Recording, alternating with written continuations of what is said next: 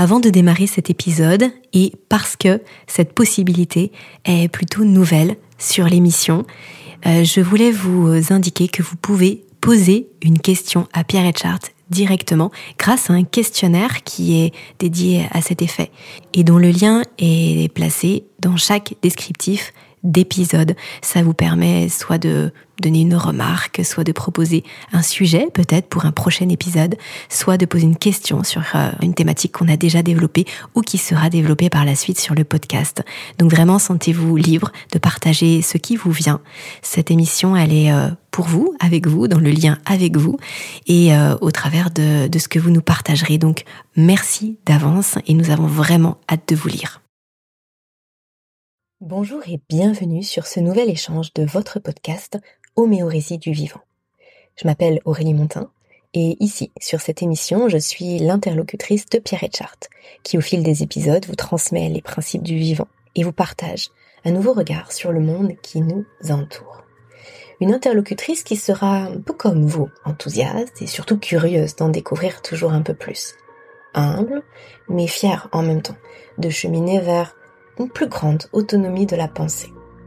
Je porterai ainsi votre voix, vos questions, vos remarques. D'ailleurs, avant de rejoindre Pierre, et parce que chaque épisode est à lui-même un voyage, je vous propose d'en découvrir une autre, de voix. Celle d'un petit homme qui n'a pas fini de vous surprendre, de vous faire réfléchir, voire même peut-être euh, de vous inspirer. Les civilisations, les moments de la connaissance et de l'organisation humaine sont comme autant de rochers dans l'océan. Quand on voit une civilisation, un moment de la connaissance, on ne voit que le heurt de l'océan contre ce rocher, la vague qui se brise, l'écume jaillissante. Ce que nous avons cherché, c'est le lieu d'où l'on pourrait contempler l'océan tout entier dans sa calme et puissante continuité, dans son harmonieuse unité. Jacques Berger, Le Matin des magiciens. Nous allons rentrer très rapidement dans le vif du sujet. Pour celles et ceux d'entre vous qui nous suivez régulièrement, vous savez que cet épisode fait directement suite au précédent, l'épisode 12 sur l'épistémologie et pourquoi c'est si essentiel de s'y intéresser. Alors si vous n'avez pas écouté l'épisode précédent, je vous invite à commencer par celui-ci, parce que sinon, celui qui démarre va peut-être vous paraître un peu flou. On va rentrer dans la partie 2 sur 2 de l'épistémologie. Très bonne écoute. Le premier, évidemment, c'était euh, Karl Popper. Le second, donc, qui va nous intéresser justement par rapport à cette notion de paradigme, c'est Thomas Kuhn. Alors, Thomas Kuhn, c'est vraiment, un, donc, c'est un philosophe américain, et lui, euh, il va apporter la notion de ce qu'on va appeler la science normale. Alors, ces travaux vont marquer vraiment une rupture fondamentale en philosophie, en histoire et en sociologie des sciences. Il va, ce qu'il va faire, c'est qu'il va historiciser la science et rejeter une conception euh, qu'on va appeler en fait fixiste euh, de, cette science. Alors, son ouvrage principal, là pareil, hein, qu'on sera amené nous euh, à, lire et à étudier au sein de l'académie, euh, c'est la structure des révolutions scientifiques de 1962, dans lequel, dans cet ouvrage, en fait, il pose qu'il est, donc là je, le cite, hein, euh, qu'il est ainsi difficile de considérer le développement scientifique comme un processus d'accumulation, car il est difficile d'isoler les découvertes et les inventions individuelles. Ce qu'il nous dit, c'est que lorsque les scientifiques ne peuvent plus ignorer, ne peuvent plus ignorer plus longtemps des anomalies qui renversent la situation établie dans la pratique scientifique, alors commencent les investigations extraordinaires qui les conduisent finalement à un nouvel ensemble de convictions sur une nouvelle base pour la pratique de la science. D'accord? Donc ça, c'est ce qu'il dit en fait dans, dans, dans, dans son ouvrage. Donc il parle effectivement des, notamment des phénomènes qui évoluent, comme par exemple nous on a pu voir euh, dans les cours que je vous ai donnés euh, sur la physique quantique et sur la relativité. Il parle du fait que dans l'histoire, euh, par exemple, la lumière a été d'abord considérée comme un corpuscule, puis de façon ondulatoire, puis à nouveau comme corpusculaire. D'accord? Donc il y a cette espèce de va-et-vient qui, revient comme ça de façon régulière. Et donc la, tous ces éléments, tout ce que lui va appeler en fait ces épisodes extraordinaires sont comme des révolutions scientifiques pour lui. Et donc les celles qui sont apportées par Newton, Copernic, Lavoisier ou encore Einstein, tous toutes en fait viennent renverser ce qu'il va appeler un paradigme dominant. D'accord? Et donc, euh, l'état d'une science, des connaissances et du paradigme à une période donnée constitue, et c'est ce qu'il dit, la science normale. D'accord? Qui est selon lui une recherche fermement accréditée par une ou plusieurs découvertes scientifiques passées, découvertes que tel ou tel groupe scientifique, donc qui sont à considérer évidemment, comme suffisantes pour devenir le point de départ d'autres travaux. D'accord? C'est ça un paradigme. Mhm. Donc, il va effectivement expliquer que euh, euh, ce que nous savons s'inscrit dans un contenant. Dans un contenant. C'est-à-dire qu'il n'y a pas d'absolu, il y a euh, ce que nous savons, mais ce savoir est contenu dans un dans contenant qui a, qui a quelque chose à voir en fait avec la croyance. Non pas dans le sens où c'est quelque chose qui est euh, farfelu, au contraire, c'est quelque chose qui est posé, établi de façon scientifique, sauf que de par euh, ces caractéristiques, parce qu'elles sont teintées d'une culture, euh, d'une sensibilité, un peu ce qu'on disait avec le podcast de, de, René Descartes, tu sais, de, du fait que mm. nous avons accès en fait au savoir avec nos sens, eh bien, de ce simple fait-là, elle est limitée et auto-limitante. D'accord? Donc, l'important, c'est de considérer qu'à chaque fois que nous pensons dans un cadre, en fait, nous pensons dans un paradigme. Et ce paradigme-là, il va être soumis, ben, en fait, euh, euh, il, il n'attend que la prochaine révolution scientifique. Et c'est la succession des révolutions scientifiques qui fait évoluer les paradigmes dans lesquels nous évoluons. Tout ça pour comprendre que à, à, à chaque époque et à chaque moment de l'histoire des sciences, comme aujourd'hui, nous devons nous considérer non pas comme étant arrivés à une ligne absolue de, de, savoir, mais que nous sommes nous-mêmes, comme un peu dans les poupées russes, intégrés dans un paradigme dont nous essayons de décrire ou de trouver les contours. Oui, c'est pour ça que dès que ça, dès que le paradigme dans lequel on est ne trouve ses limites, ne répond plus finalement à toutes les questions qu'on se pose. Donc il y a une, faille et finalement mhm. c'est en voulant répondre à toutes ces questions-là qu'on va qu'il va y avoir cette rupture et qu'on va aller vers un nouveau paradigme. Oui, mais ça va encore plus loin, c'est-à-dire que c'est le fait de comprendre que nous que nous fonctionnons dans le cadre mm. du savoir au travers de paradigmes qui nous oblige à nous dire tiens, on a découvert quelque chose, mais attention, attention, on sait qu'on fonctionne dans des paradigmes, donc ça veut dire que ce qu'on découvre là, aussi incroyable soit-il, reste encore quelque chose de limitant.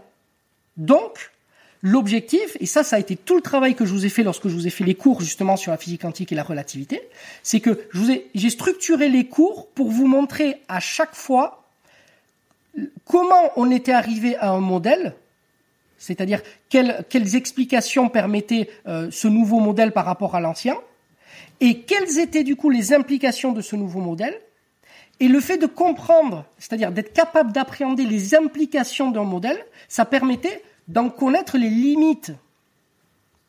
Et les limites, c'est l'interface entre le paradigme dans lequel nous nous trouvons et le suivant qui n'attend que nous. Hmm. Donc, il y a une espèce de cinématique qui s'installe. D'accord? Et donc, on reste toujours en tension en science et on n'est jamais finalement arrivé. Et donc, encore une fois, il y a cette notion d'humilité, mais il y a aussi cette notion de vigilance. D'accord? C'est-à-dire, faites attention, c'est-à-dire qu'aujourd'hui, même s'il y a des choses, euh, si aujourd'hui on est sur des théories qui sont très, euh, très efficaces, euh, c'est très bien, mais par contre, nous ne devons pas relâcher notre vigilance et notre, notre rigueur, parce que au-delà, il y a encore, il y a encore d'autres choses à explorer que nous ne pourrons pas appréhender si nous nous limitons à, rendre absolues les croyances que nous avons actuellement. Euh, Pierre, avant de passer peut-être à la troisième personne que tu voulais citer, j'ai une question. Euh, Est-ce que malgré là tout ce que tu viens de nous détailler, il y a quand même certaines choses qu'on peut se dire, on sait que oui, on sait que c'est ça. Parce que je repense à une des questions que je t'avais posées il y a quelque temps en arrière sur un premier cours euh, que j'ai assisté avec toi, euh, que tu animais, où je t'avais dit mais euh, comment on peut être sûr que la vitesse de la lumière, euh, on pourra jamais la dépasser, que c'est la c'est la limite ultime? Et tu m'avais dit bah ça c'est quelque chose qu'on sait. Alors est-ce qu'il y a quand même certaines choses, tu vois un petit peu comme des, des piliers, des bases, des fondements, où on sait qu'on sait et qu'on peut vraiment se baser dessus pour avancer, que ce sera pas forcément remis en cause. Alors là, il y a quelque chose de très très subtil, très très subtil. Quand je te dis que c'est quelque chose que l'on sait, c'est que l'on sait aujourd'hui. Il n'y a pas de parce que ce que l'on sait, ce n'est pas la conséquence d'un accès direct au réel. Rappelle-toi encore de René Descartes. Ce que l'on sait aujourd'hui, c'est une interaction que nous avons avec ce que nous découvrons. D'accord mhm. Donc, on a découvert des, des, des, des, lois physiques, on a découvert des implications, et pour pouvoir les expliquer, on invoque d'autres modèles, dont la relativité restreinte. D'accord Et donc, la relativité restreinte pardon, d'Einstein, elle est venue justement pour expliquer des choses qui ne suffisaient plus, c'est-à-dire que les modèles, comme le modèle mécanique de Newton à l'époque, ben en fait, étaient extrêmement efficace, mais il y avait des choses quand même pour lesquelles euh, on, avait euh, encore du mal à qu'on avait du mal en fait à, expliquer de façon vraiment très précise. D'accord? Donc c'est uniquement pour faire face aux observations que nous avons et pour coller avec les mesures que, que l'on fait que l'on fait appel à des nouveaux modèles. Mais ce n'est que notre façon de voir les choses. C'est-à-dire qu'aujourd'hui, pour comprendre ce qu'on observe et pour le rattacher à ce que l'on mesure, on est obligé d'invoquer cette vitesse limite de la lumière. Mais ça, ça ne veut pas dire qu'un un jour, peut-être, elle sera remise en cause. Aujourd'hui, ce qui est très, alors ce qui est très délicat avec, si tu veux, la vitesse de la lumière, c'est que, comme tu l'as vu dans le cours, c'est qu'elle a un statut très particulier, c'est que c'est une constante. Mm. Mm. D'accord? Et donc, euh, les, constantes, aujourd'hui, font quand même partie des éléments euh, les moins instables par rapport à notre à notre quête justement euh, de de, de, de, de compréhension euh, de, de l'univers. Donc, euh, si tu veux, cette constante, elle existera, elle existera probablement toujours. Par contre, on, on ne lui donnera pas forcément toujours la même signification. Ok. Non, mais ce podcast est merveilleux, Pierre, parce que vraiment, là, tu es en train de répondre justement à une question qui me, tu vois, qui me taraude depuis un an, plus d'un an. Donc, c'est merveilleux. Ok, euh, génial. Donc effectivement, ce qui compte, c'est après toujours pareil les implications et comment on va comprendre ce qu'on voit et de, ce qui se passe. Ouais. Ok. Et c'est toute cette méthodologie là qui est très très importante et sur laquelle vraiment on mettra un point d'honneur euh, dans la formation euh, l'année prochaine. Ok. Troisième, troisième personnage très important. Voilà. Troisième personnage important, donc évidemment nous on en verra d'autres, hein, mais euh, là c'est vraiment les incontournables pour les gens qui, qui, qui nous écoutent. Euh, le troisième, évidemment, euh, je ne pouvais pas parler d'épistémologie sans parler de, de Feyerabend. Euh, donc Paul Feyerabend, donc lui c'est un philosophe des sciences autrichien. et pourquoi je suis obligé d'en parler? Parce que justement c'est un petit peu l'antithèse de tout ça. C'est-à-dire qu'il s'inscrit un petit peu comme un anarchiste épistémologique et euh, il vient un petit peu contrebalancer euh, toute la, tous les outils et toutes les structures qu'on a pu présenter jusqu'à présent avec les, deux précédentes personnes. Euh, L'ouvrage auquel je renvoie euh, nos auditeurs et donc sur lequel nous, évidemment, au sein de l'Académie, nous travaillerons plus particulièrement, ce sera euh, l'ouvrage Adieu la raison. et dans cet ouvrage, en fait, euh, va marquer une étape vraiment cruciale hein, de l'épistémologie contemporaine, parce qu'il s'attaque en fait au mythe même de la raison. Et, donc à l'idée d'objectivité, parce que ça c'est une question très importante en science, la notion d'objectivité. Donc la notion, l'idée d'objectivité qui encadre la figure de la science. Alors sans pour autant mettre en cause la validité des résultats de la science contemporaine, il questionne l'universalité de la connaissance scientifique la pertinence de ses applications et la portée de ses implications. Donc son objectif, finalement, c'est la défense, mais par contre, sans compromission, de valeurs humaines essentielles, à savoir la multiplicité de la pensée, la pluralité des visions du monde, la diversité des modes de vie, qui, qui à son sens, en fait, sont menacés par une, par une espèce de d'uniformisation planétaire qui est largement fondée sur la domination de la technoscience. Et ça, c'est quelque chose, lui, qui le, qui le rebute totalement. Et donc, euh, Ferraman va, va développer une, une, une réflexion extrêmement incisive, euh, très très corrosive, euh, qui est dérangeante, hein, et qui touche au cœur même, en fait, des débats contemporains sur la nature de la démarche scientifique. Donc, il va venir un petit peu s'opposer à tout ça, il va, venir contrebalancer euh, les, idées reçues qu'on peut avoir par rapport à ça. Alors il va y avoir des notions, donc on le verra nous, hein, mais euh, parfois il va quand même très très loin. Hein. il va, même euh, développer à certains moments une forme de relativisme absolu qui, qui peut quand même poser beaucoup beaucoup de problèmes, surtout quand on n'a pas les outils techniques euh, et réflexifs pour pouvoir démêler le, le, vrai du faux, parce que pour lui, dans une certaine mesure, tout se vaut. Or, Or, euh, ah, moi déjà, je ne suis pas du tout d'accord. Et euh, effectivement, en science, on ne peut pas, on ne peut pas avancer de cette façon-là. Mais il y a des idées, justement, dans ce qu'il dit, c'est-à-dire que le fait de remettre encore de l'humain et, de spécifier, c'est-à-dire que ce qui aurait été fascinant, c'est vraiment de voir euh, parce que malheureusement, il nous a quittés. Les trois auteurs hein, ne sont plus de ce monde dont j'ai cité. Mais j'aurais adoré l'entendre parler notamment sur tout le développement de l'IA actuellement. Hmm. Lui, il aurait vraiment été, euh, euh, il aurait, il serait monté au créneau et il aurait, euh, c'est quelque chose qui l'aurait vraiment horrifié. Et d'ailleurs, je pense qu'il il pressentait déjà les dérives potentielles des technosciences du début du XXe siècle qui pourraient de façon extrême amener à tout ce que nous propose aujourd'hui l'IA et tous les tous les délires qui peuvent aller au-delà avec le transhumanisme et tout le reste.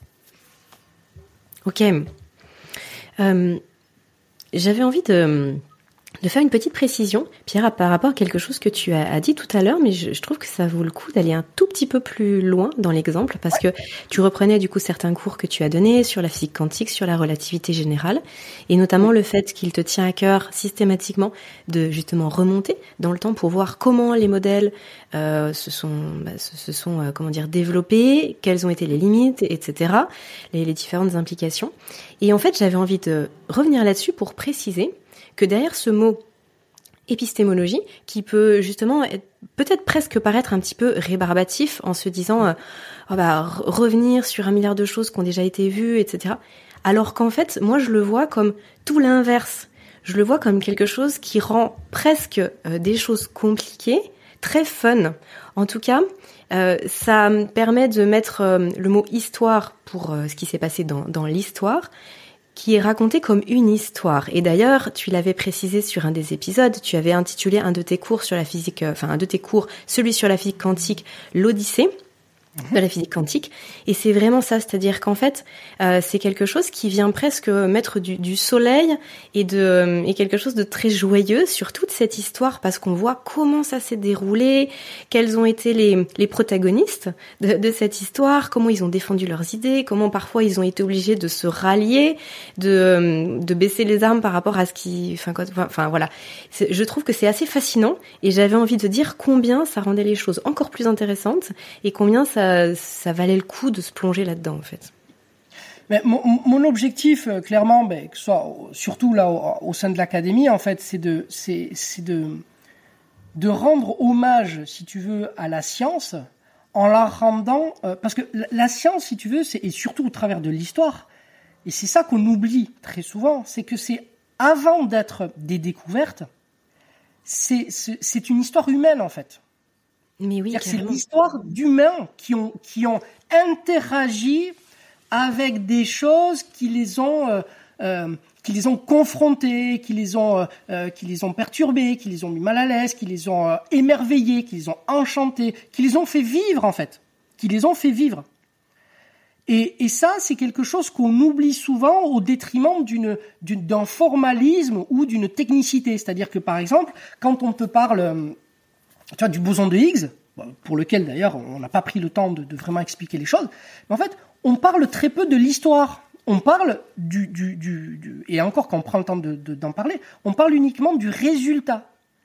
Mais le problème, c'est que le résultat en lui-même, même s'il est effectivement révolutionnaire, il est difficilement appréhendable, c'est-à-dire qu'on peut difficilement mesurer les implications d'une telle révolution si on ne peut pas goûter et, toucher du doigt l'histoire humaine qui a derrière et l'histoire humaine qui a permis à cette révolution scientifique d'avoir lieu. Mmh. Et, et, justement, ça lutte aussi contre ce phénomène de désenchantement où finalement on prend le truc, on sait pas trop quoi en faire. Bon, bah c'est bien, ça a l'air révolutionnaire, mais c'est un peu trop loin de moi. Alors qu'en fait, quand on prend justement cette histoire humaine euh, de, de, toutes les personnes qui sont intervenues, c'est, c'est, ça rend les choses voilà. tellement plus belles. Ça, c'est vraiment, ça, c'est vraiment moi ce qui me, ce qui m'a poussé à faire ce travail au sein de l'académie parce que je veux réhabiliter justement non seulement beaucoup de scientifiques donc des scientifiques que l'on connaît déjà, mais pas forcément pour les bonnes raisons, et des scientifiques qui ont été mis un petit peu de, de côté. Mm. Mais surtout, euh, les, les, les, réhabiliter la, la, la merveille euh, de, de, de, la science. C'est-à-dire qu'aujourd'hui, s'il y a un désenchantement aussi fort, c'est parce que nous, a, nous nous sommes focalisés sur la partie uniquement technique et, formal, et, et du formalisme, en fait. Donc, euh, et, et, donc ça, c'est froid. C'est froid, c'est mm. pas vivant.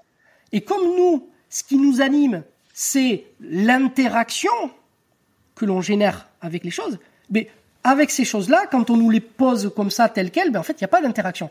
Par contre, quand on découvre l'histoire, la façon dont ça s'est passé, où on voit que ça n'a pas été facile, euh, qu'il y a eu des moments où, euh, enfin, quand on, quand on raconte les histoires de façon humaine, ben en fait, non seulement on peut comprendre beaucoup mieux les implications de ce qu'on a découvert, mais surtout le fait d'avoir nous-mêmes interagi, on s'approprie, c'est-à-dire que on participe un peu à l'histoire.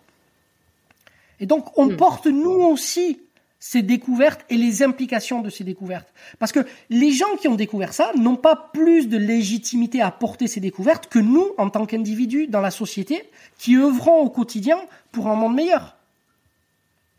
Donc on doit nous aussi s'approprier de façon euh, consciente toutes les implications de ce que nous découvrons et de ce que, de ce que nous ont transmis toutes ces recherches, toutes ces découvertes et tous ces scientifiques euh, des, siècles précédents.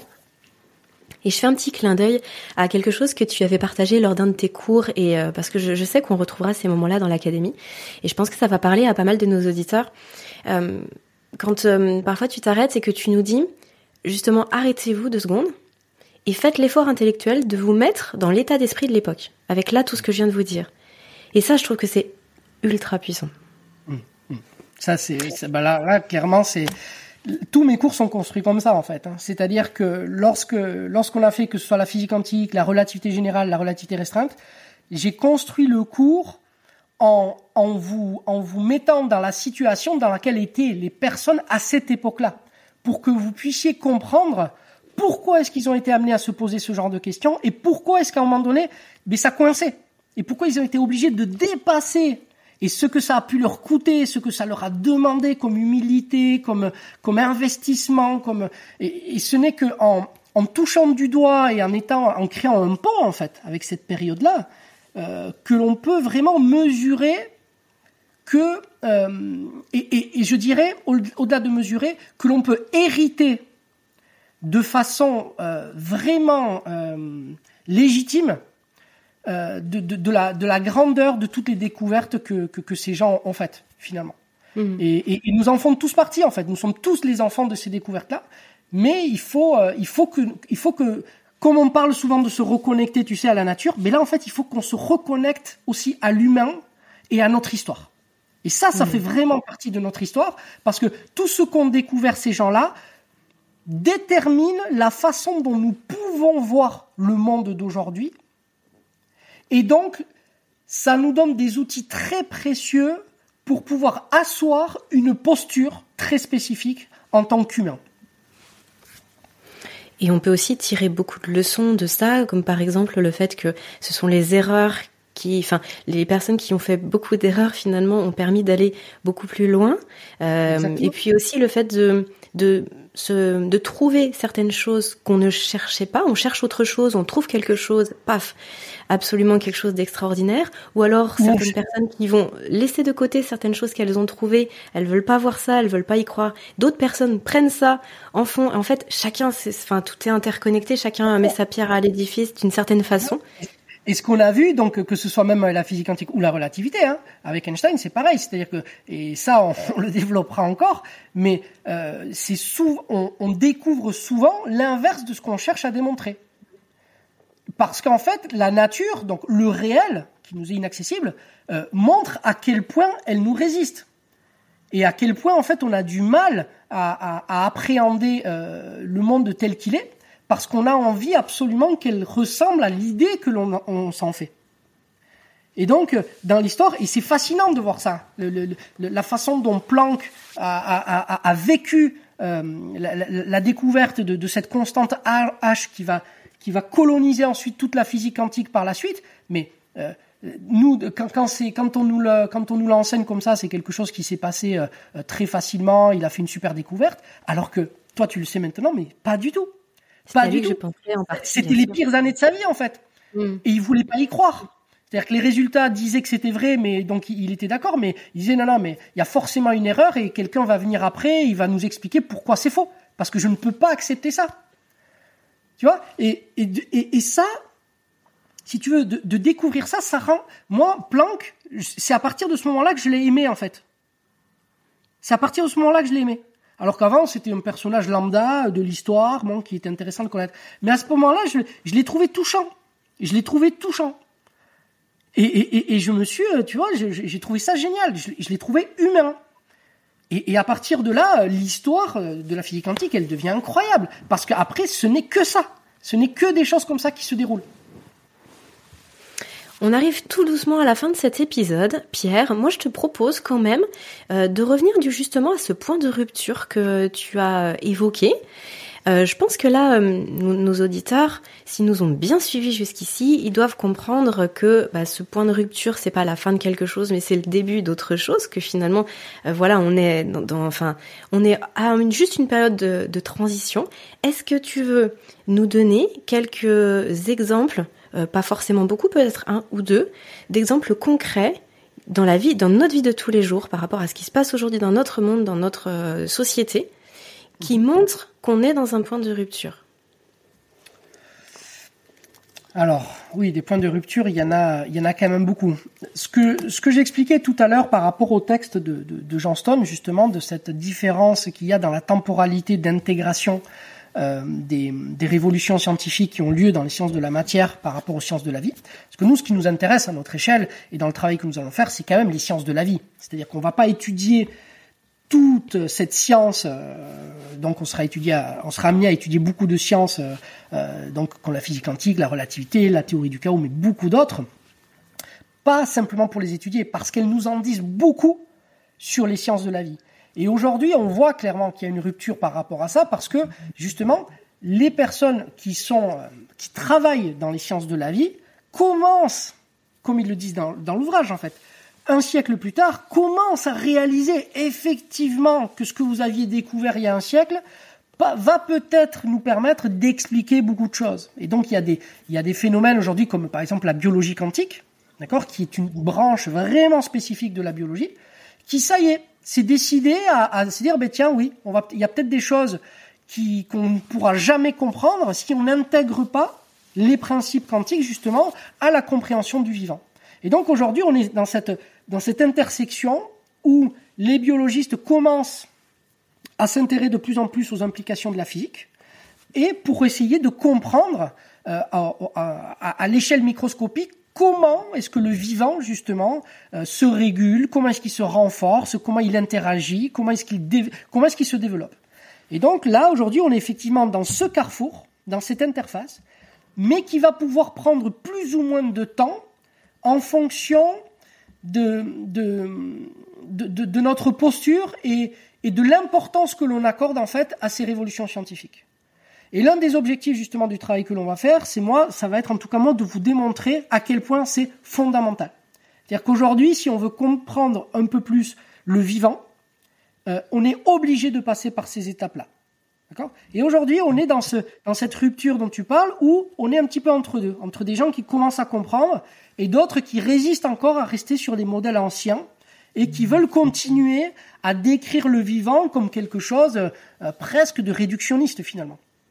Alors que ce mm. modèle est complètement, mais complètement dépassé. Et pourtant, il y a encore des ouvrages hein, qui paraissent, qui sont pertinents, mais qui ont encore ce filtre réductionniste en fait du, du, du, du, du vivant, alors que l'on sait maintenant qu'on ne peut plus décrire les choses comme ça. Et donc, on crée une, euh, un modèle, on projette dans le monde un modèle du vivant qui est totalement obsolète. Totalement obsolète. Et comme on voit le monde non pas tel qu'il est, mais comme on le pense, ben en fait, on voit mal le monde parce qu'on le pense mal. Alors, quand je, quand je dis mal, quand je dis mal, c'est pas péjoratif, c'est juste que euh, si on veut pouvoir être, euh, si on veut, euh, dans le cas du vivant, d'abord ne pas nuire, il faut quand même qu'on sache à quoi on a affaire. Et là, on, se, on se borne en fait à, à décrire les choses de façon qui sont un petit peu dépassées. Et, donc, est-ce que tu peux euh, peut-être juste donner quelques exemples concrets, là, justement, par rapport à ce que tu disais, la licence de la vie, peut-être par rapport à, la santé, euh, pour que vraiment on puisse euh, intégrer là ce que tu viens de nous dire sur des choses qui, qui nous entourent, qui font partie de notre vie du quotidien. Dans Mais ça peut être une introduction. Ça peut être une introduction au, au, podcast suivant, hein, parce que tu vois, l'homéostasie, c'est l'exemple pour moi qui est typique en fait qui est typique. L'homéostasie, qui est donc un, terme qui, date du siècle dernier, euh, aujourd'hui, on, en parle comme il y a un siècle, alors que c'est un, terme qui s'appuyait sur des notions euh, qui ont connu par la suite toutes les révolutions scientifiques dont on parle. C'est-à-dire que il y a eu l'homéostasie, le terme homéostasie qui est apparu. Ensuite, on a connu la relativité, on a connu la physique quantique, on a connu la théorie du chaos, la théorie des catastrophes, on a connu, les structures dissipatives, on a connu un enchaînement de, phénomènes qui nous expliquaient que le monde en fait n'était pas du tout comme on le pensait. Et pourtant aujourd'hui, on continue à en parler comme au siècle précédent. Sauf que ce que nous dit la science aujourd'hui de ce terme-là, c'est complètement l'inverse de l'image que nous en avions. Et donc, on projette dans le monde euh, une notion euh, de, l'homéostasie qui est complètement, euh, en fait, qui est erronée et qui nous empêche de pouvoir mettre en place, même d'un point de vue de la santé, des, choses qui seraient véritablement constructives. Donc je ne sais pas si on doit en parler maintenant ou si parce que c'est quelque chose qu'on va développer dans le podcast suivant. carrément. Mais... Non, non, c'est une très très bonne transition par rapport à, la suite et effectivement à, ce lien avec notre propre santé qui, mhm. qui permet de comprendre comment notre corps fonctionne et surtout ce qu'on doit euh, faire ou ne pas faire. Et, et, et, surtout donner du sens. C'est-à-dire qu'aujourd'hui, on est arrivé à, une, à une période où il y a beaucoup de gens, que ce soit sur Internet ou ailleurs, euh, donnent des conseils c'est-à-dire, vont dire aux gens euh, qu'il faut faire ci, qu'il faut faire ça. Ça, c'est vraiment la tendance aujourd'hui. Hein. Euh, ne fais pas ça. Je l'entends énormément. Arrête de faire ça. C'est devenu un truc euh, vraiment, j'entends partout. Arrête de faire ça parce que ceci, cela. Et ou alors, fais plutôt ça. Mais par contre, il y a très très très très peu de pourquoi derrière cette façon en fait de dire aux gens comment faire. Et très souvent, quand on analyse justement les modèles sur lesquels s'appuie leur raisonnement, soit c'est juste de la répétition des choses qu'ils ont déjà entendues. Hmm. Mais comme ça a fonctionné sur quelqu'un il y a quelques années euh, dans un endroit isolé du monde, ben, en fait, euh, on considère que c'est ça va, ça doit fonctionner pour tout le monde. Et ça, on verra que, mais non, malheureusement, euh, l'humain ne fonctionne pas comme ça. Et, et ensuite, le, lorsqu'on est dans, un, dans une société comme ça où tout le monde conseille tout le monde, ça signifie quand même deux choses. D'une part, c'est que la personne qui conseille pense vraiment qu'elle a compris et qu'elle est en capacité de dire aux autres ce qu'ils doivent faire. D'accord? Et la deuxième chose, c'est qu'il y a une forme de généralisation, c'est-à-dire d'absolu, de ce que l'on croit savoir. D'accord? Et ça, moi, c'est vraiment quelque chose qui me pose problème. C'est-à-dire que euh, le fait de donner, moi, moi qui ne suis pas un exemple, euh, je me suis toujours tenu de ne jamais donner de conseils. Alors, à part évidemment dans mon cabinet euh, où on est dans un cadre précis où je peux vraiment faire une anamnèse, investiguer et tout ça. Mais je n'ai jamais donné de conseils, je n'ai jamais dit à quelqu'un mais il faut plutôt que tu fasses ça, que tu fasses ça comme ça, jamais. J'ai toujours euh, été partisan de donner des clés pour que chaque personne puisse réfléchir à sa propre situation avec sa propre sensibilité et savoir ce qui à ce moment-là est le plus pertinent pour cette personne-là. Mais force est de constater mm. qu'aujourd'hui, la plupart des gens euh, qui ont euh, malheureusement euh, des, besoins, tu vois, que ce soit en termes de santé, des difficultés, ils ne ils trouvent pas de solution. Mais en fait, ce qu'ils cherchent, ce ne va, ça ne va pas être des personnes qui vont leur permettre de leur donner des outils pour réfléchir différemment à leur situation. Ils cherchent des personnes qui leur donnent des solutions. Sauf que ce qu'on verra, notamment sur le principe d'homéostasie, c'est que cette personne-là, elle ne peut pas exister. Elle ne peut pas exister. Une personne qui peut conseiller comme ça tout le monde et qui peut dire aux gens exactement ce dont il a besoin et ce qui est le mieux, ça ne peut pas exister. Et nous avons les éléments pour démontrer ça aujourd'hui. Donc, ça répond, si tu veux, la, situation dans laquelle on se trouve aujourd'hui crée un, euh, crée un certain malaise, à mon sens, parce que ça ne fait que déplacer euh, le problème tout en créant une espèce de forme de d'abus de confiance, d'abus de faiblesse, d'abus d'ignorance. Et là, euh, du coup, on va pouvoir remettre euh, en avant la notion d'éthique. Tu vois, notamment. Quelle est, quelle est l'éthique Comment est-ce que tu te, quelle est ta posture quand tu donnes un conseil, par exemple, à quelqu'un Quand tu dis à quelqu'un quoi faire? Est-ce que tu considères que voilà, c'est juste un conseil, il en fait ce qu'il veut, et puis ça n'a pas d'implication, et puis si c'est si jamais il est encore plus mal après, tant pis? Ou est-ce que tu as une posture qui t'impose quand même d'être plus humble et de considérer que à chaque fois que tu vas donner un conseil à quelqu'un, eh bien la personne, elle, elle, elle, donne peut-être beaucoup de crédit, et elle est peut-être dans une situation euh, euh, de, de faiblesse, tu vois, où elle a vraiment besoin d'aide, et elle va peut-être prendre pour argent comptant ce que tu dis, et donc pouvoir éventuellement se mettre en difficulté par rapport à ça. Et ça renvoie à quelque chose que tu nous avais dit dans un des tout premiers épisodes par rapport à toi, ta propre formation, et le fait que tu passes de toutes les premières années à surtout apprendre à ne pas nuire, à ne pas faire mal par rapport à ta formation d'ostéopathe. Bien sûr, et ça, ça, a été, pour moi, pour moi, ça a été, ça, ça a été l'un des grands moments. C'est-à-dire que quand j'ai commencé ma formation euh, d'ostéopathie, le premier jour de la rentrée, là, ça, ça, et c'est le moment qui m'est resté le plus vraiment. C'est incroyable. Donc le premier jour, donc moi c'était à l'époque où j'ai fait la formation, c'était en 6 ans, c'était 5 plus 1. Et, et là, le premier jour, donc le, doyen nous avait, euh, nous avait accueillis, et là, il, a, il était là uniquement pour dire une phrase. Et après, il est parti. Il nous a dit, donc, bonjour. Et ensuite, il nous a dit, vous n'êtes pas là. Donc, en sachant que la formation est sur 6 ans, hein, d'accord? Donc, c'est une école privée, tout ça, avec tout ce que ça implique comme, comme investissement. Et donc, il nous dit, vous n'êtes pas là, vous n'êtes pas dans cette école hein, pour devenir de bons ostéopathes, vous êtes là pour ne pas être dangereux. C'est-à-dire que vous ne faites pas six années d'études pour être de bons ostéopathes, vous faites six années d'études pour ne pas être dangereux. D'accord? C'est-à-dire que vous aurez toute votre carrière par la suite, après les six ans, pour devenir de bons ostéopathes. Et c'est là, en fait, où j'ai su, moi, que j'étais exactement à ma place. Parce que, oui, clairement, parce qu'en fait, c'est ce qu'il y a de plus difficile de ne pas être dangereux.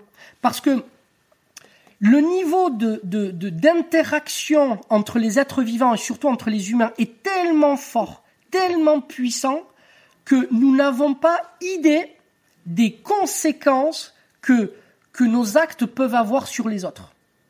On n'a pas idée.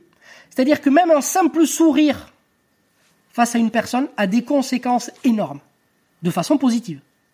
Hmm. Mais de la même façon, ne pas regarder quelqu'un dans les yeux, ou quand on la croise, ne pas la regarder, ou ça a des conséquences. Ça a des conséquences. Et alors, je vous dis même pas quand on est dans le soin. Donc c'est pour ça que là, euh, les six années d'études, euh, si en plus on, on, on, souhaite carrément euh, euh, aider les gens et essayer de leur faire du bien, bon ben là c'est hyper ambitieux, c'est hyper ambitieux.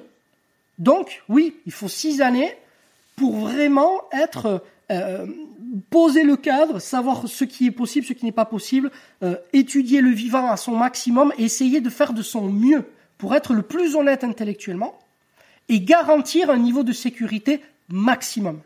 Parce que finalement, dans le soin, c'est ça le plus important.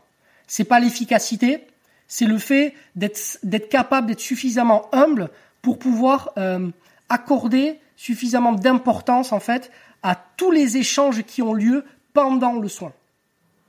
Oui, là, ton message, il s'adresse à, tous les thérapeutes, à tous les coachs, à toutes les personnes qui, justement, sont en interaction avec d'autres et qui ont, en tout cas, pour ambition d'aider. Exactement. Et quand je parle de ça, je, moi, ce que je dis, c'est que le plus important passe souvent dans ce qu'on ne dit pas, c'est-à-dire dans le non-verbal. Donc, dans notre posture, dans notre façon de regarder la personne, dans notre façon de l'écouter, dans notre façon de, la contacter. Tu vois, par exemple, quand on la touche, la façon dont on vient vers elle, tu vois, euh, même des détails, la température de, notre main, tu vois, euh, la douceur avec laquelle, la bienveillance avec laquelle, l'énergie que l'on met, les pensées que l'on a au moment où on contacte la personne, toutes ces choses-là ont des conséquences et des implications qui sont beaucoup plus fortes que tout ce qu'on va pouvoir verbaliser. Attention, le verbe est extrêmement important pour se connecter, je dirais, euh, euh, à, la personne, euh, du moins dans nos croyances respectives. Mais par contre, les enjeux les plus importants, à mon sens, et de ce que je comprends du vent aujourd'hui, se font tout autour, dans tout ce qui est non-verbal. Et donc, c'est important de prendre conscience. Oui, et du coup, on, pourrait presque même, par exemple, citer ça aussi comme exemple de qui reflète qu'on est dans un point de rupture, c'est par exemple tout ce qui s'est passé autour du masque par rapport à ce que tu viens de dire. Et au port du masque chez les enfants, c'est-à-dire que par rapport à ce qu'on sait, à ce que là tu viens de, de résumer, même si on pourrait aller plus loin, sur l'importance du sourire, de, du lien de ce qui se passe dans notre visage par rapport à l'autre, bah, qu'est-ce qui se passe quand on met un masque et notamment vis-à-vis de, de, tout petit. Et donc là, pour moi, ça illustre vraiment ce point de rupture où en fait on sait des choses à un moment donné et dans un autre domaine, on, on fait tout l'inverse et, et ça va plus en fait, ça répond plus. C'est ça. Et donc, il aurait été, euh, il aurait été euh, nécessaire, voire même indispensable, de s'interroger, c'est-à-dire de, de créer une balance entre les avantages potentiels hypothétiques de mettre un masque et les, les immenses, immenses, immenses inconvénients qu'ils engendrent. Hmm. Voilà. Et on les a pas mis en valence, c'est-à-dire que l'hypothèse que euh, voilà tout ce qu'on connaît, hein, que, que, ça pouvait euh, protéger ou que ça pouvait euh, diminuer euh, les, les, les, justement les, contagions, justifiait à ce que tous les autres aspects de nos de nos existences en fait soient tus. Et quand je dis tous les aspects, ce sont les plus importants parce que ce qu'on a tu finalement au travers de son masque, c'est notre humanisme, notre humanité. Ce qu'on a masqué, en fait, c'est pas notre bouche, c'est notre humanité, c'est notre lien à l'autre. Hmm. Voilà. Et ça, c'est bah, ce sont des considérations que que, que, que justement les sciences, euh, euh quand, on comprend les implications des, des, des sciences d'aujourd'hui et qu'elles sont vraiment analysées de façon réflexive, euh, comme on va le faire, en fait permettent justement de remettre ça au goût du jour et de, se rendre compte que on ne peut plus euh, avoir des, comportements comme ça et qu'il faut vraiment euh, remettre de l'humain dans absolument tout ce qu'on fait. Absolument tout ce qu'on fait. Même quand on traite de, de, microbes, de virus, de bactéries, il faut avant tout mettre de l'humain. Et le reste doit suivre. Mais il ne faut pas euh, mettre l'humain en dernier.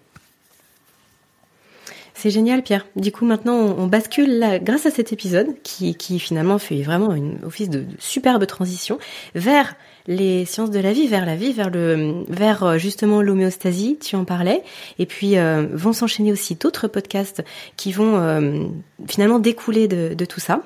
on va bientôt conclure cet épisode, mais par contre, je voulais simplement dire quelques mots, Pierre, sur une nouveauté Donc là, ça doit faire euh, quelques épisodes que nos auditeurs ont déjà entendu euh, bah, ce petit message que tu euh, qu'on a mis au début de chaque épisode où tu annonces qu'ils peuvent te poser des questions. J'aimerais bien qu'on prenne juste une minute pour le développer un petit peu plus, parce qu'effectivement, on, on, le sait tous les deux, bah, tout ce que là tu développes dans cette émission, ça ne peut que susciter euh, plein de questions, des questions de, de, de toutes sortes, euh, peut-être même des remarques. En tout cas, ça peut pas laisser euh, complètement le but. impassible. C'est le but. Et c'est le but, bien sûr.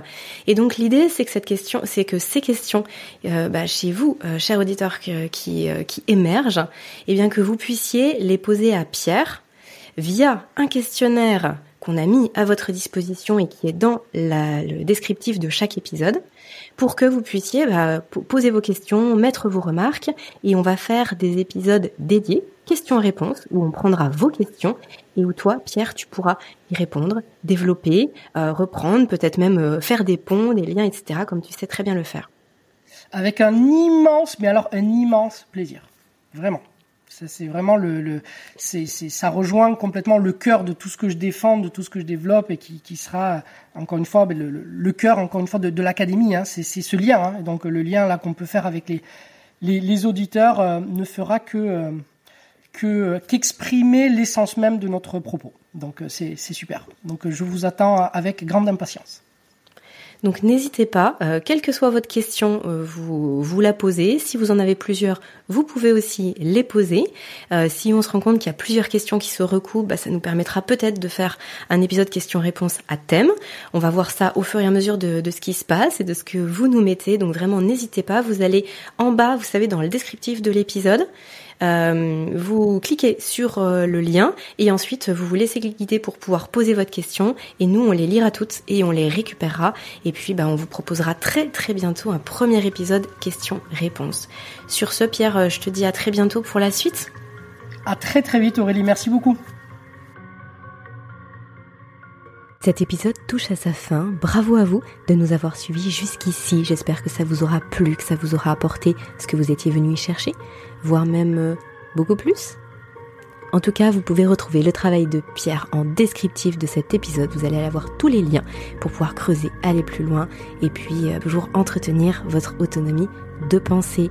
Vous pouvez également soutenir le podcast en partageant à vos proches tout simplement, puis ça peut être sympa d'en discuter ensemble aussi, ou alors en mettant 5 petites étoiles sur iTunes ou sur votre plateforme d'écoute. Je vous dis à très bientôt pour un prochain épisode.